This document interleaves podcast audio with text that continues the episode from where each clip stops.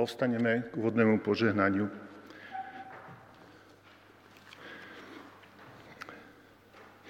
Nech nám Boh, vtelený v Pánovi Ježišovi Kristovi, udeli svoje požehnanie, aby tak, ako si Ty, Bože, slovo, stal v Kristovi telom, aj my v Tebe sme boli slovom, ktoré sa stáva telom. Prijaví ťa v dôvere a vernosti a rodili sa ako väčšné deti z Boha. V mene Vianočného Boha, ktorý sa stal dieťaťom. Amen.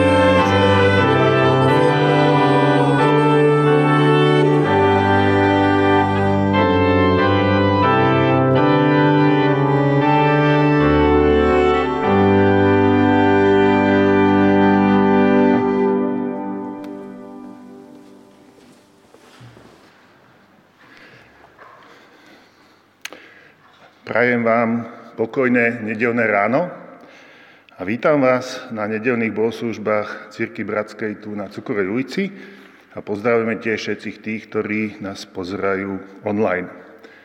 Počas týchto Vianoc ma oslovila jedna drobná myšlienka, ktorá včera zaznela na bohoslužbách. Ježíš prišiel na túto zem, pretože povedal áno vzťahu s nami pretože mu na nás záležalo. A aj my, každý za seba, musíme povedať Kristovi svoje áno. A svoje áno povedal Kristovi, alebo povedali Kristovi aj jeho učeníci a nasledovníci v prvom storočí, ku ktorým patril aj Štefan. Štefan bol jeden z prvých diakonov, bol oddaný následovník Krista a tiež išiel možno až tak do extrému v tomto, pretože kvôli Kristovi bol pripravený položiť svoj život, čo sa neskôr aj stalo a stal sa prvým mučeníkom, ktorého odkaz si v dnešný deň kresťania pripomínajú. A s myšlienkami o Štefanovi sa bude dnes s nami zdieľať Janko Komrská.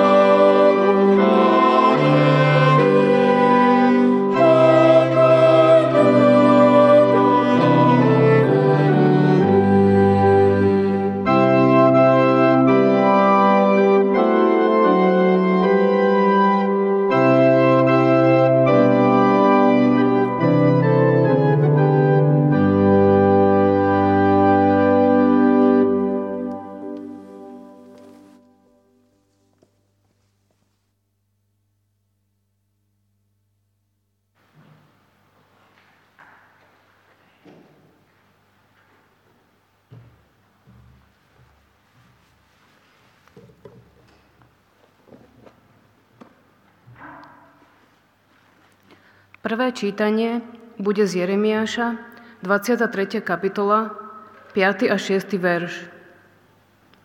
Aj hľa, prichádzajú dni, znie výrok hospodinov, keď zbudím Dávidovi spravodlivý výhonok, ten bude panovať ako kráľ, bude múdro konať a uplatňovať právo a spravodlivosť v krajine. Za jeho čas Júda dôjde spásy a Izrael žiť bude v bezpečí. A toto bude jeho meno, ktorým ho budú volať. Hospodin, naša spravodlivosť.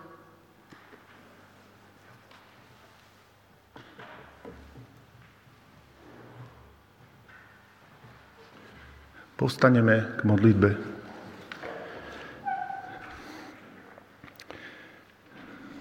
Pane Ježišu, eh, naša vďaka Ti v týchto dňoch znie zo všetkých kútov, pretože si prišiel na túto zem a dostali sme dar, milosť, lásku.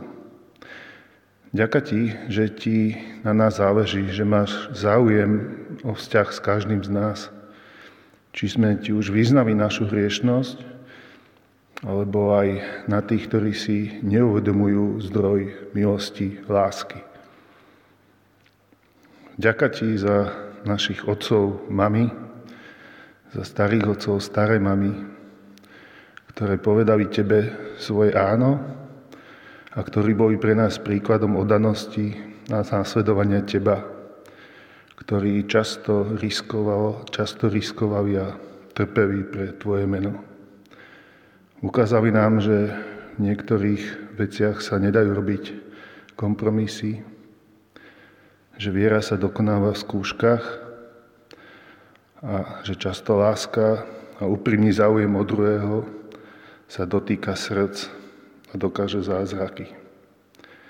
Ďaká ti, že práve v tomto čase sa môžeme stretávať s rodinami, priateľmi, blízkymi. Myslíme na tých, ktorí takúto možnosť nemajú. Daj nám prosím vidieť týchto ľudí okolo nás. Daj nám možnosť ako ich môžeme potešiť. Pane, aj dnes, keď budeme rozmýšľať nad prvým príbehom mučeníka pre Tvoje meno, otváraj naše mysle a srdcia tomu, čo nám chceš povedať cez slova Janka Komrsku a cez túto bohoslužbu. Amen.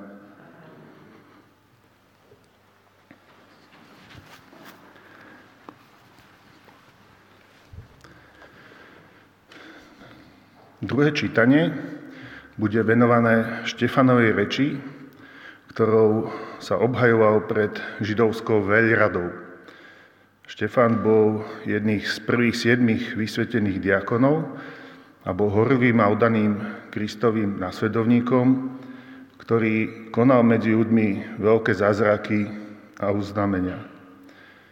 To bolo však trňom v oku viacerým miestnym skupinám, ktorým Štefan diskutoval, ale ktorému nevádali odporovať pre jeho múdrosť a silu v duchu. Tak poburil ľud starších a zákonníkov, ktorí Štefana chytili, podpatili falošných svetkov a postavili pred veľradu.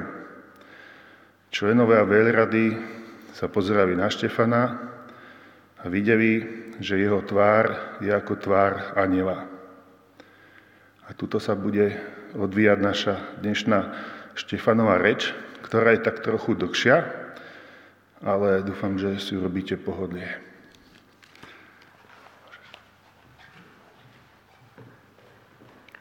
Druhé čítanie, skutky Apoštolov, 7. kapitola, 1. až 53. verš. Štefanova reč. Veľkňaz sa ho spýtal, je to naozaj tak? A on odpovedal, bratia a otcovia, počúvajte. Boh slávy sa zjavil nášmu otcovi Abrahámovi, keď bol ešte v Mezopotámii, skôr ako sa usadil v Charáne a povedal mu, odíď zo svojej krajiny a od svojich príbuzných a choď do krajiny, ktorú ti ukážem. Potom odišiel z krajiny Chaldejcov a usadil sa v Charáne. A odtiaľ ho Boh po smrti jeho otca presťahoval do tejto krajiny, v ktorej vy teraz žijete. V nej mu nedal dedičný podiel ani na stopu nohy, ale prislúbil, že túto krajinu dá do vlastníctva jemu a po ňom jeho potomstvu, hoci nemal dieťa. Boh povedal, že jeho potomstvo bude pristahovalcom v cudzej krajine, zotročia ho a 400 rokov s ním budú zle zaobchádzať. Avšak ja budem súdiť ten národ, ktorému budú otročiť, povedal Boh. A potom výjdu a budú mi slúžiť na tomto mieste. Potom mu dal zmluvu obriezky. Keď sa potom stal otcom Izáka, na 8. deň ho obrezal a Izák zasa Jákoba a Jákob 12 patriarchov. Patriarchovia žiarlili na Jozefa a predali ho do Egypta, ale Boh bol s ním a vyslobodil ho zo všetkých súžení, dal mu milosť a múdrosť pred faraónom, egyptským kráľom a ten ho ustanovil za hlavného správcu Egypta a celého svojho domu. V celom Egypte i Kanáne nastal hlad a veľké súženie, naši otcovia nemali čo jesť. Keď sa Jákob dopočul, že v Egypte je obilie, poslal ta po prvý raz našich otcov. Pri ich druhej návšteve sa Jozef dal spoznať svojim bratom a tak sa faraón dozvedel o Jozefovom rode. Jozef poslal po svojho otca Jákoba a pozval jeho i celé príbuzenstvo k sebe, 75 ľudí. Jákob teda prišiel do Egypta, zomrel tam on aj naši otcovia. Preniesli ich do Sýchemu a uložili v hrobe, ktorý kúpil za peniaze Abraham od synov Chamóra v Sýcheme. Keď sa blížil čas, aby Boh splnil sľub, ktorý dal pod prísahou Abrahámovi, Ľud sa v Egypte vzmáhal a rozmnožoval, kým v Egypte nenastúpil iný kráľ, ktorý už o Jozefovi nevedel. Ten zákerne trápil náš rod a našich otcov nútil odhadzovať svoje nemluvňatá, aby neostali nažive. Práve v tom čase sa narodil Mojžiš, ktorý sa zapáčil Bohu. V otcovskom dome ho chovali tri mesiace. Keď ho museli odložiť, ujala sa ho faraónova dcéra, ktorá si ho vychovala ako vlastného syna. Mojžiš bol takto vychovaný vo všetkej múdrosti egyptianov a bol mocný vo svojich slovách i skutkoch. Keď dovršil 40 rokov, zatúžil navštíviť svojich bratov, synov Izraela. Keď videl, ako na jednom z nich páchali bezprávie, obránil a pomstil utláčaného tým, že egyptiana zabil. Nazdával sa, že jeho bratia pochopia, že Boh im jeho rukou prináša záchranu. Oni však nepochopili. Nasledujúci deň sa medzi nimi objavil práve keď sa vadili a dohováral im, aby sa zmierili. Muži, vedzte bratia, prečo teda jeden druhému ubližujete? Tu ho ten, čo krivdil svojmu blížnemu, odstrčil a povedal. Kto ťa ustanovil za knieža a sudcu nad nami? Vary ma chceš zabiť, ako si včera zabil toho egyptiana? Po týchto slovách Mojžiš ušiel a býval ako cudzinec v krajine Midiančanov, kde sa mu narodili dvaja synovia. Po uplynutí 40 rokov sa mu na púšti na vrchu Sinaj v plameni horiaceho kra zjavil aniel. Keď Mojžiš uzrel tento úkaz, zadivil sa, ale keď sa priblížil, aby si to lepšie pozrel, zaznel pánov hlas. Ja som Boh tvojich otcov, Boh Abraháma, Izáka a Jákoba. Mojžiš sa rozochvel a neodvážil sa vzliadnúť. Pán mu povedal, vyzuj si sandále z nôh, lebo miesto, na ktorom stojíš, je svetá zem. Videl som, dobre som videl, ako trpí môj ľud v Egypte, počul som jeho vzdychanie a tak som zostúpil, aby som ho vyslobodil. Teraz teda poď, pošlem ťa do Egypta. Toho Mojžiša, ktorého odmietli, keď povedali, kto ťa ustanovil za knieža a sudcu, poslal Boh ako knieža a vysloboditeľa pomocou aniela, čo sa mu zjavil v kre.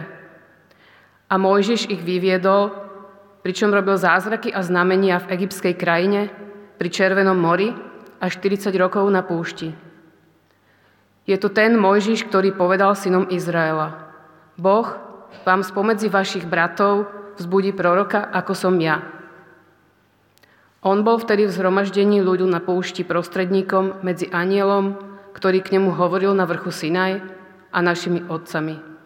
On prijal slová života, aby nám ich odovzdal. Naši otcovia ho však nechceli poslúchať, ale ho zavrhli a ich srdcia sa obrátili k Egyptu. Áronovi povedali, urob nám bohov, ktorí pôjdu pred nami, lebo nevieme, čo sa stalo s Mojžišom, ktorý nás vyviedol z egyptskej krajiny. V tých dňoch zhotovili tela, modle priniesli obetu a radovali sa z diela svojich rúk. Vtedy sa Boh od nich odvrátil a vydal ich, aby slúžili nebeským zástupom, ako je napísané v knihe prorokov. A zda ste mne prinášali obety a dary, po 40 rokov na púšti dom Izraela? Veď ste so sebou nosili stan Molocha a hviezdu svojho boha Rajfana. Modly, ktoré ste zhotovili, aby ste sa im kláňali. Preto vás presídlim až za Babylon.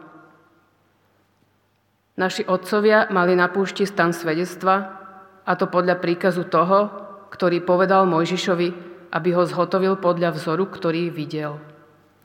Naši otcovia stan prevzali za Jozú ho priniesli na územie pohanov, ktorých Boh vyhnal spred našich otcov, kde bol až do dní Dávida. Dávid našiel milosť u Boha a žiadal, aby našiel Jakobovmu domu príbytok. No až Šalamún mu postavil dom. Lenže najvyšší nebýva v domoch zhotovených rukou, ako hovorí prorok. Nebo je môjim trónom a zem podnožkou mojich nôh. Aký, že mi postavíte dom, hovorí pán, kde je nejaké miesto pre môj odpočinok? Neurobila to azda všetko moja ruka? Vy tvrdošejní s neobrezanými srdcami aj ušami, vy vždy odporujete Duchu Svetému, tak ako vaši otcovia. Ktorého proroka vaši otcovia neprenasledovali? Zabili aj tých, čo predpovedali príchod spravodlivého. Ale teraz ste sa jeho zradcami a vrahmi stali vy, ktorí ste prijali zákon prostredníctvom anielov, no nezachovali ste ho.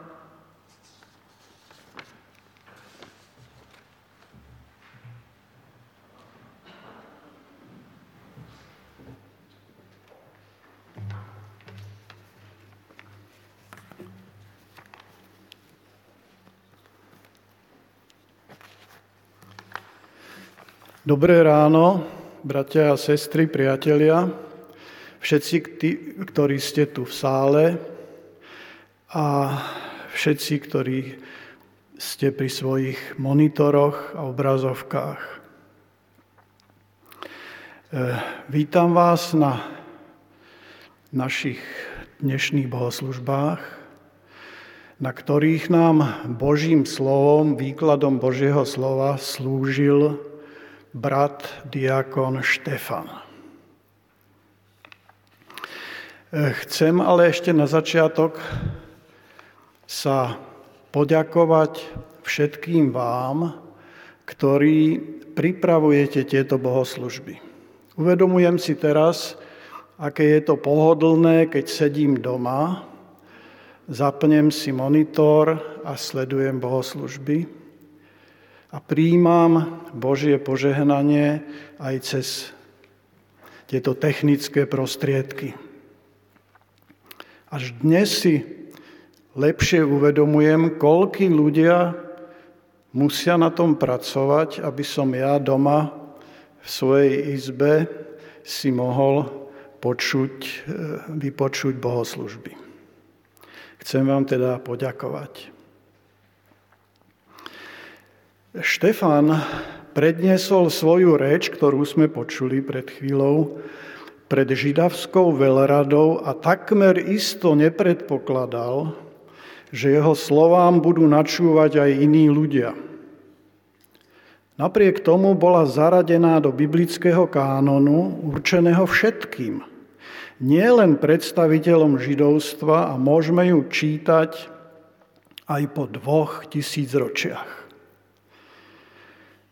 Štefanova reč je najdlhšou kázňou zaznamenanou v knihe skutkov apoštolských a podobne ako Štefanov životný príbeh je plná inšpiratívnych myšlienok. Zastavme sa najprv pri okolnostiach vzniku Štefanovej reči.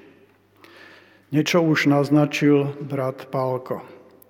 Štefan bol cirkvou poverený konať sociálnu prácu, službu pri stoloch ako jeden zo siedmých osvedčených mužov plných ducha a múdrosti. O Štefanovej činnosti máme napísané, že konal medzi ľudom veľké zázraky a znamenia. Skutky 6.8.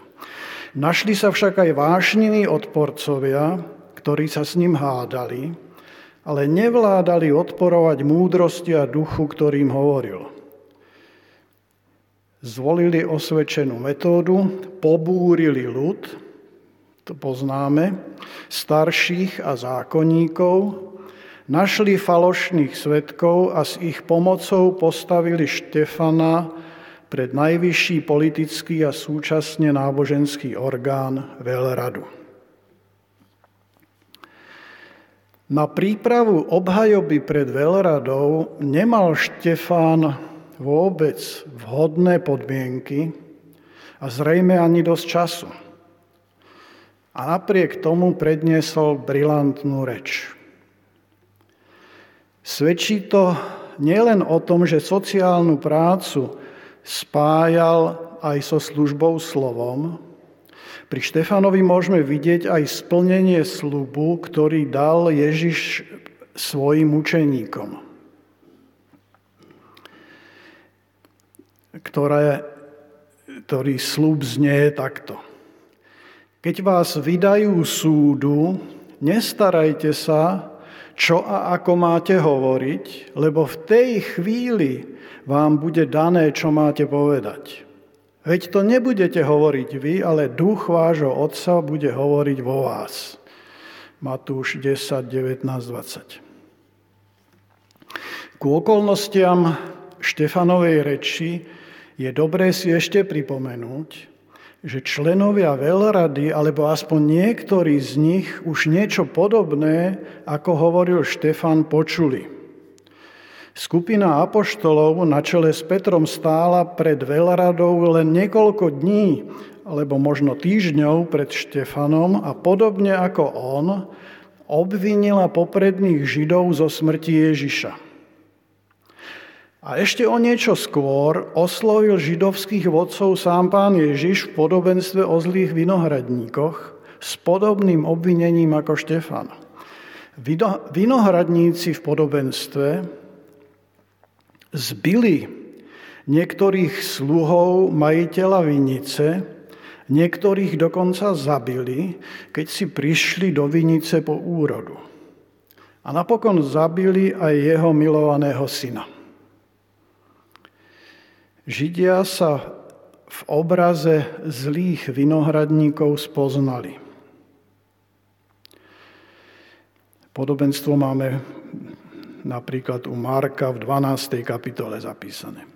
Štefanova reč bola teda len jedným z viacerých obvinení popredných Židov a len prispela ku vystupňovaniu ich zúrivosti. Zastavme sa teraz pri niektorých dôrazoch Štefanovej reči.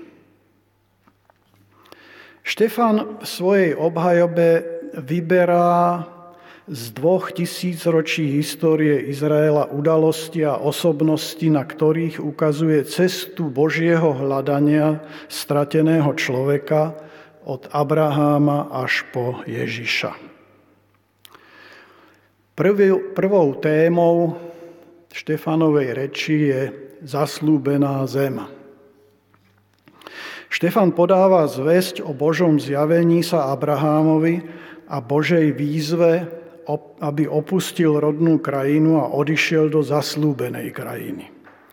Abraham poslúchol, ale v zaslúbenej krajine nedostal územie ani na stopu nohy, povedal Tak sa vyjadril Štefan. Ale len prísľub, že krajinu dostane jeho potomstvo a to až po 400 rokoch otročenia v cudzej krajine. Z celého prísľubu sa Abraham dožil len narodenia syna Izáka, ale stal sa otcom viery všetkých, ktorí odpovedali na Božie volanie, prijali Božie sluby a uverili im. Môžeme si položiť otázku. Aký malo zmysel putovať do zaslúbenej zeme? Prečo sa tomu Štefan toľko venoval? V Štefanovej reči máme len nepriamu odpoveď. Odpoveď v závere si povieme dal svojim životom. A tak vyšší zmysel zaslúbenej zeme vysvetľuje list Hebrejom. Hebrejom 11.10 čítame. Abraham očakával mesto s pevnými základmi, ktorého tvorcom a staviteľom je Boh. Ďalej sa v Hebrejom v tej istej kapitole píše. Abraham, že Abraham a jeho potomkovia túžili, citujem, po lepšej vlasti, po vlasti nebeskej. Zaslúbená zem je teda obrazom a predzvesťou budúcej väčšnej novej zeme. A ľudské putovanie po tejto zemi je len prípravou na väčnosť v Božej prítomnosti. Štefan aktualizoval Abrahámov príbeh a pripomenul členom veľrady, že bývajú v zaslúbenej zemi. To im iste veľmi dobre padlo. Na tom, že sú Abrahamovými dedičmi, si totiž veľmi zakladali. Žiaľ, ale pochopili toto dedičstvo len prvoplánovo, rodovo, materiálne a nie duchovne ako Abraham. Druhou témou sú duchovné osobnosti. Pán Boh posielal izraelskému národu osobnosti, ktoré napomínali a viedli národ k Bohu. Národ ich z pravidla odmietal poslúchať. Štefan z, toho, z tej celej škály osobností menovite pripomína Jozefa. A Jozefovi bratia zo žiarlivosti predali Jozefa za otroka do Egypta. Boh však túto bratskú zradu premenil na záchranu celej rodiny Jozefovho otca Jákoba pred hladomorom. Jozef pozval celú rodinu do Egypta, kde bol jeho zásluhou dostatok potravy. V Egypte sa z jednej rodiny stal za pár storočí silný národ, ktorý bol ale v otrockom postavení. Štefan pripomína druhú osobnosť. Pán Boh poveril Mojžiša záchranou národa z otroctva. Súkmeňovci však jeho pomoc a vedenie odmietali ako v Egypte, tak aj viackrát na ceste do zaslúbenej zeme. A napriek Božím divom, ktorých boli svetkami, sa Izraeliti opakovane obracali k pohanským modlám. Aj v zaslúbenej zemi odmietali a vraždili prorokov, ktorí ich varovali a napomínali pred modlárstvom. V tejto časti Štefanovej reči už môžeme vidieť paralelu s podobenstvom pána Ježiša o zlých vinohradníkoch, o ktorom sme už hovorili. Ďalšou veľkou témou Štefanovej reči je chrám. Chrám a predtým stánok svedectva počas putovania Izraelitov púšťou mali slúžiť ako pripomienka Božej prítomnosti na zemi uprostred svojho ľudu.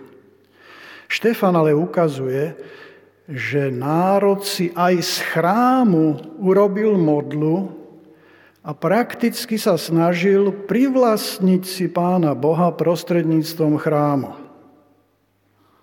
Štefan však takýto pohľad na chrám odmieta a zdôrazňuje, že najvyšší neprebýva v domoch vytvorených rukou človeka. Nepriamo tým nadvezuje na zväzť Ježiša Krista, že po jeho príchode na svet už nie je potrebný kamenný chrám, aby človek zažil Božiu prítomnosť. Štvrtou hlavnou, štvrtým hlavným bodom eh, a dôrazom Štefana je, môžeme povedať tak, že obvinený obvinuje svojich sudcov z vraždy. V závere Štefanovej reči dochádza k dramatickému obratu, keď sa dovtedy v celku úspešná a zmierlivá obhajoba zvrtla na nekompromisnú obžalobu. Štefan tvrdo napadol svojich poslucháčov, že si zakladajú na vonkajších znakoch svojej príslušnosti k Abrahámovým potomkom, ale svojou podstatou srdcami a ušami, hovorí doslova Štefan, sú odporcami Svetého Ducha. Patria do historického zástupu vrahov prorokov a svoj odpor voči Bohu završili radou a vraždou Božieho Syna. Štefan nemenuje Ježiša Krista priamo, ale pomenúva ho ako predpovedaného spravodlivého, zhodne s prorokom Jeremiášom a s Jeremiášovým proroctvom mesiášským, ktoré sme čítali pred modlitbou.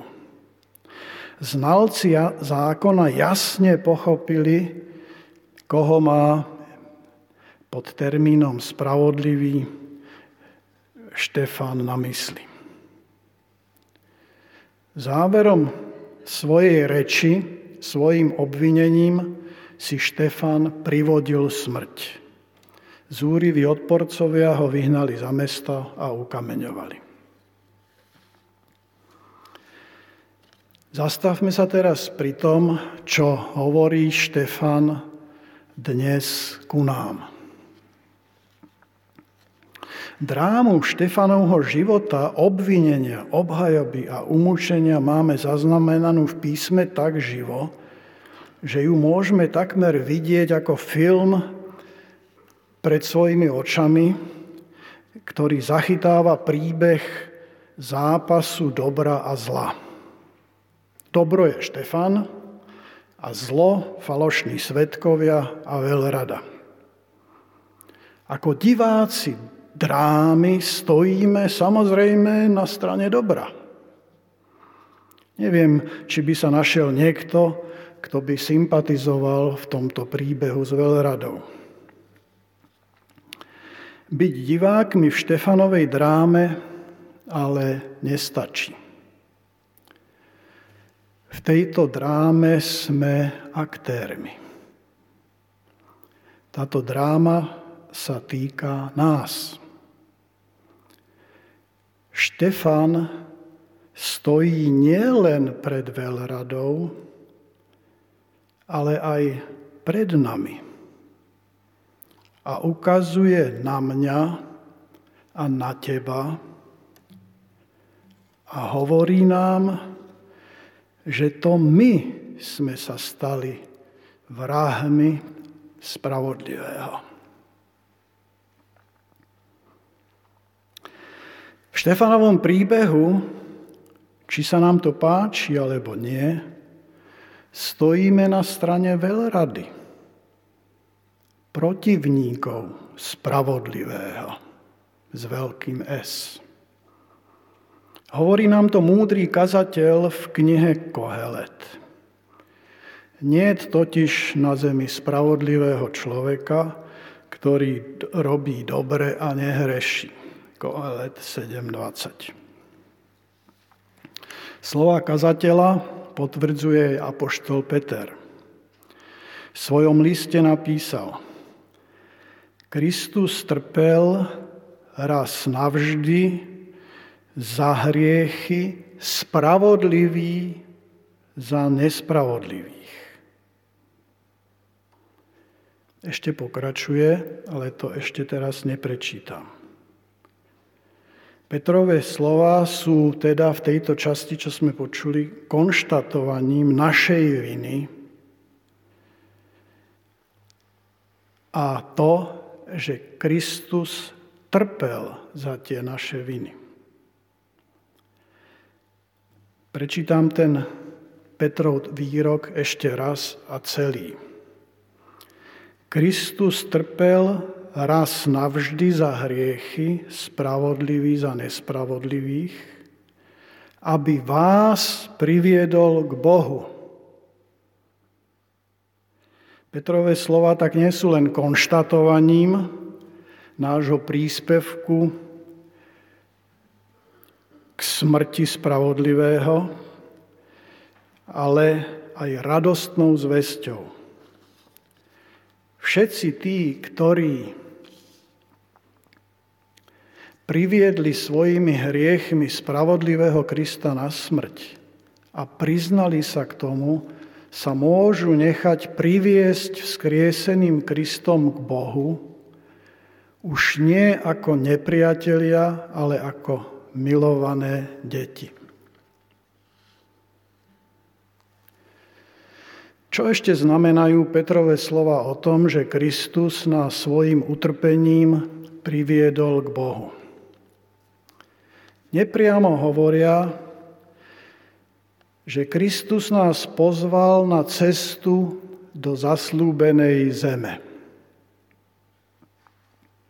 Teda tak, ako pozval pred 4000 rokmi na cestu Abraháma a pred 2000 rokmi Štefana, tak pozýva na cestu teba aj mňa. Na rozdiel od Abraháma z pravidla nie sme volaní opustiť rodné mesto. Sme ale volaní k radikálnej zmene našej životnej cesty. Musíme opustiť nielen vlastnú nespravodlivosť, ale aj svoju milú v úvodzovkách samospravodlivosť. A to je ťažšie, ako vydať sa napríklad na púť do Santiago de Compostela, čo je mimoriadne ťažká púť. Cieľom cesty ale je väčší život, väčší domov v Božom kráľovstve. Štefan šiel touto cestou statočne a v najťažšej chvíli života videl Božiu slávu a Ježiša stáť po pravici Boha. Štefan nám tak ukázal, že na ceste do zaslúbenej zeme je Pán Ježiš Kristus s nami, a to hlavne v najťažších chvíľach. Slovo na záver. Štefan sa nám prihovára nielen svojou obhajobou pred veľradou, ale aj tým, ako prijal svoje nespravodlivé umúčenie. Vo svojej reči Položil dôraz na zaslúbenú zem, ako sme si povedali, a poslušnú cestu do nej. Svojimi slovami však priamo nevysvetlil zmysel zaslúbenej zeme. To, že zmysel pochopil a prijal svoju osobnú cestu do zaslúbenej zeme, jasne deklarovala záverom svojej reči, v ktorom nekompromisne obvinil svojich poslucháčov. Štefan sa pravdepodobne mohol, si mohol pravdepodobne zachrániť svoj pozemský život, ak by vynechal záverečné obvinenie veľrady z vraždy pána Ježiša. Štefan však podal pravdivé svedectvo bez ohľadu na dôsledky.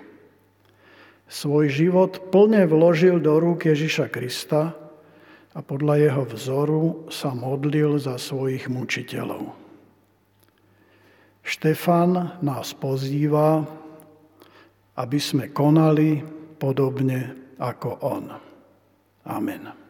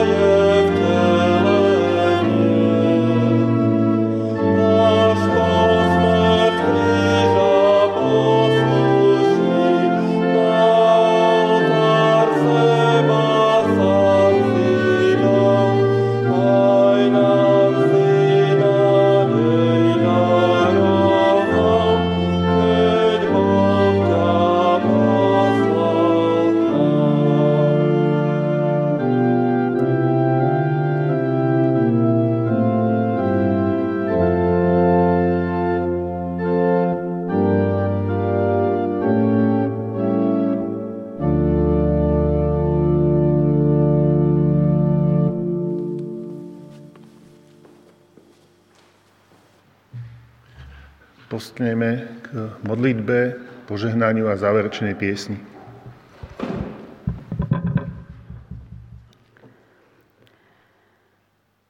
Drahý náš nebeský oče, drahý pán a vládca celého vesmíru, ďakujem ti za to, že môžeme tu dnes byť. Ďakujeme ti za tú milosť, že tu môžeme byť ale zároveň ťa chcem prosiť aj za tú milosť, aby si nám otvoril oči a aby sme videli seba takých, akí naozaj sme. Aby sme nemysleli o sebe, že pre svoje skutky, pozíciu, o, meno sme spravodliví. Za to, že tu možno sedíme každú nedeľu, Pane, daj nám poznať, že svoju spravodlivosť máme len v Tvojom synovi, Pánu Ježišovi.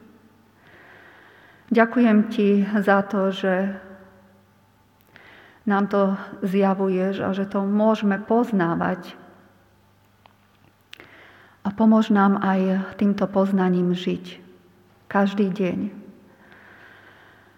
Prosím ťa o to, aby si nám dával silu aj múdrosť, aby sme boli takými pokornými cudzincami na tejto zemi, aby sme stále pamätali, kde je náš cieľ. A prosím ťa aj o tú silu a pripravenosť, keď ty posielaš príležitosti do nášho života, aby sme boli pripravení svedčiť o tebe, aby sme videli to ako tú možnosť, ktorú nám Ty dávaš, aby sme oslávili Teba našim životom i našimi slovami. Tak ťa prosím v tom, aby si nám pomáhal každý deň. Amen.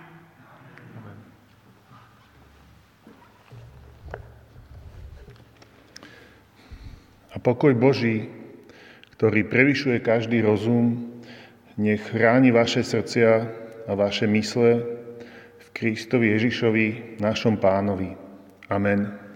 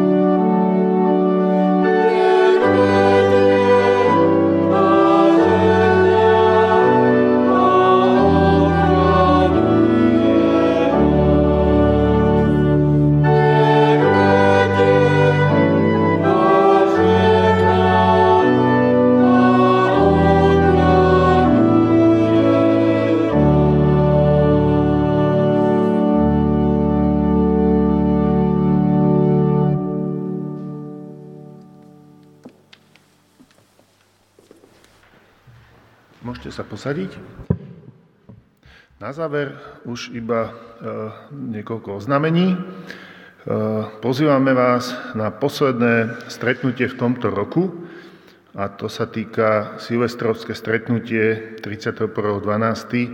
o 18. hodine, ktoré bude iba naživo, nebude sa vysielať a nebude ani s pohostením a veríme, že môže to byť dobrý čas pri rozhovore a piesňach. A ak sa chcete zúčastniť tohto silvestrovského stretnutia osobne, je potrebné sa vopred prihlásiť v kancelárii zboru, aby sme zachovali predpísaný počet ľudí. Najbližšie potom stretnutie v nedelu je 2.1. Vás pozývame na bohoslužby, ktoré budú tu o 10. hodine. A keďže je zase klasická nedela, tak potom pri východe môžete svoj finančný dar dať do košika, za čo vám ďakujeme. A prajeme vám teda poženanú adventnú nedelu.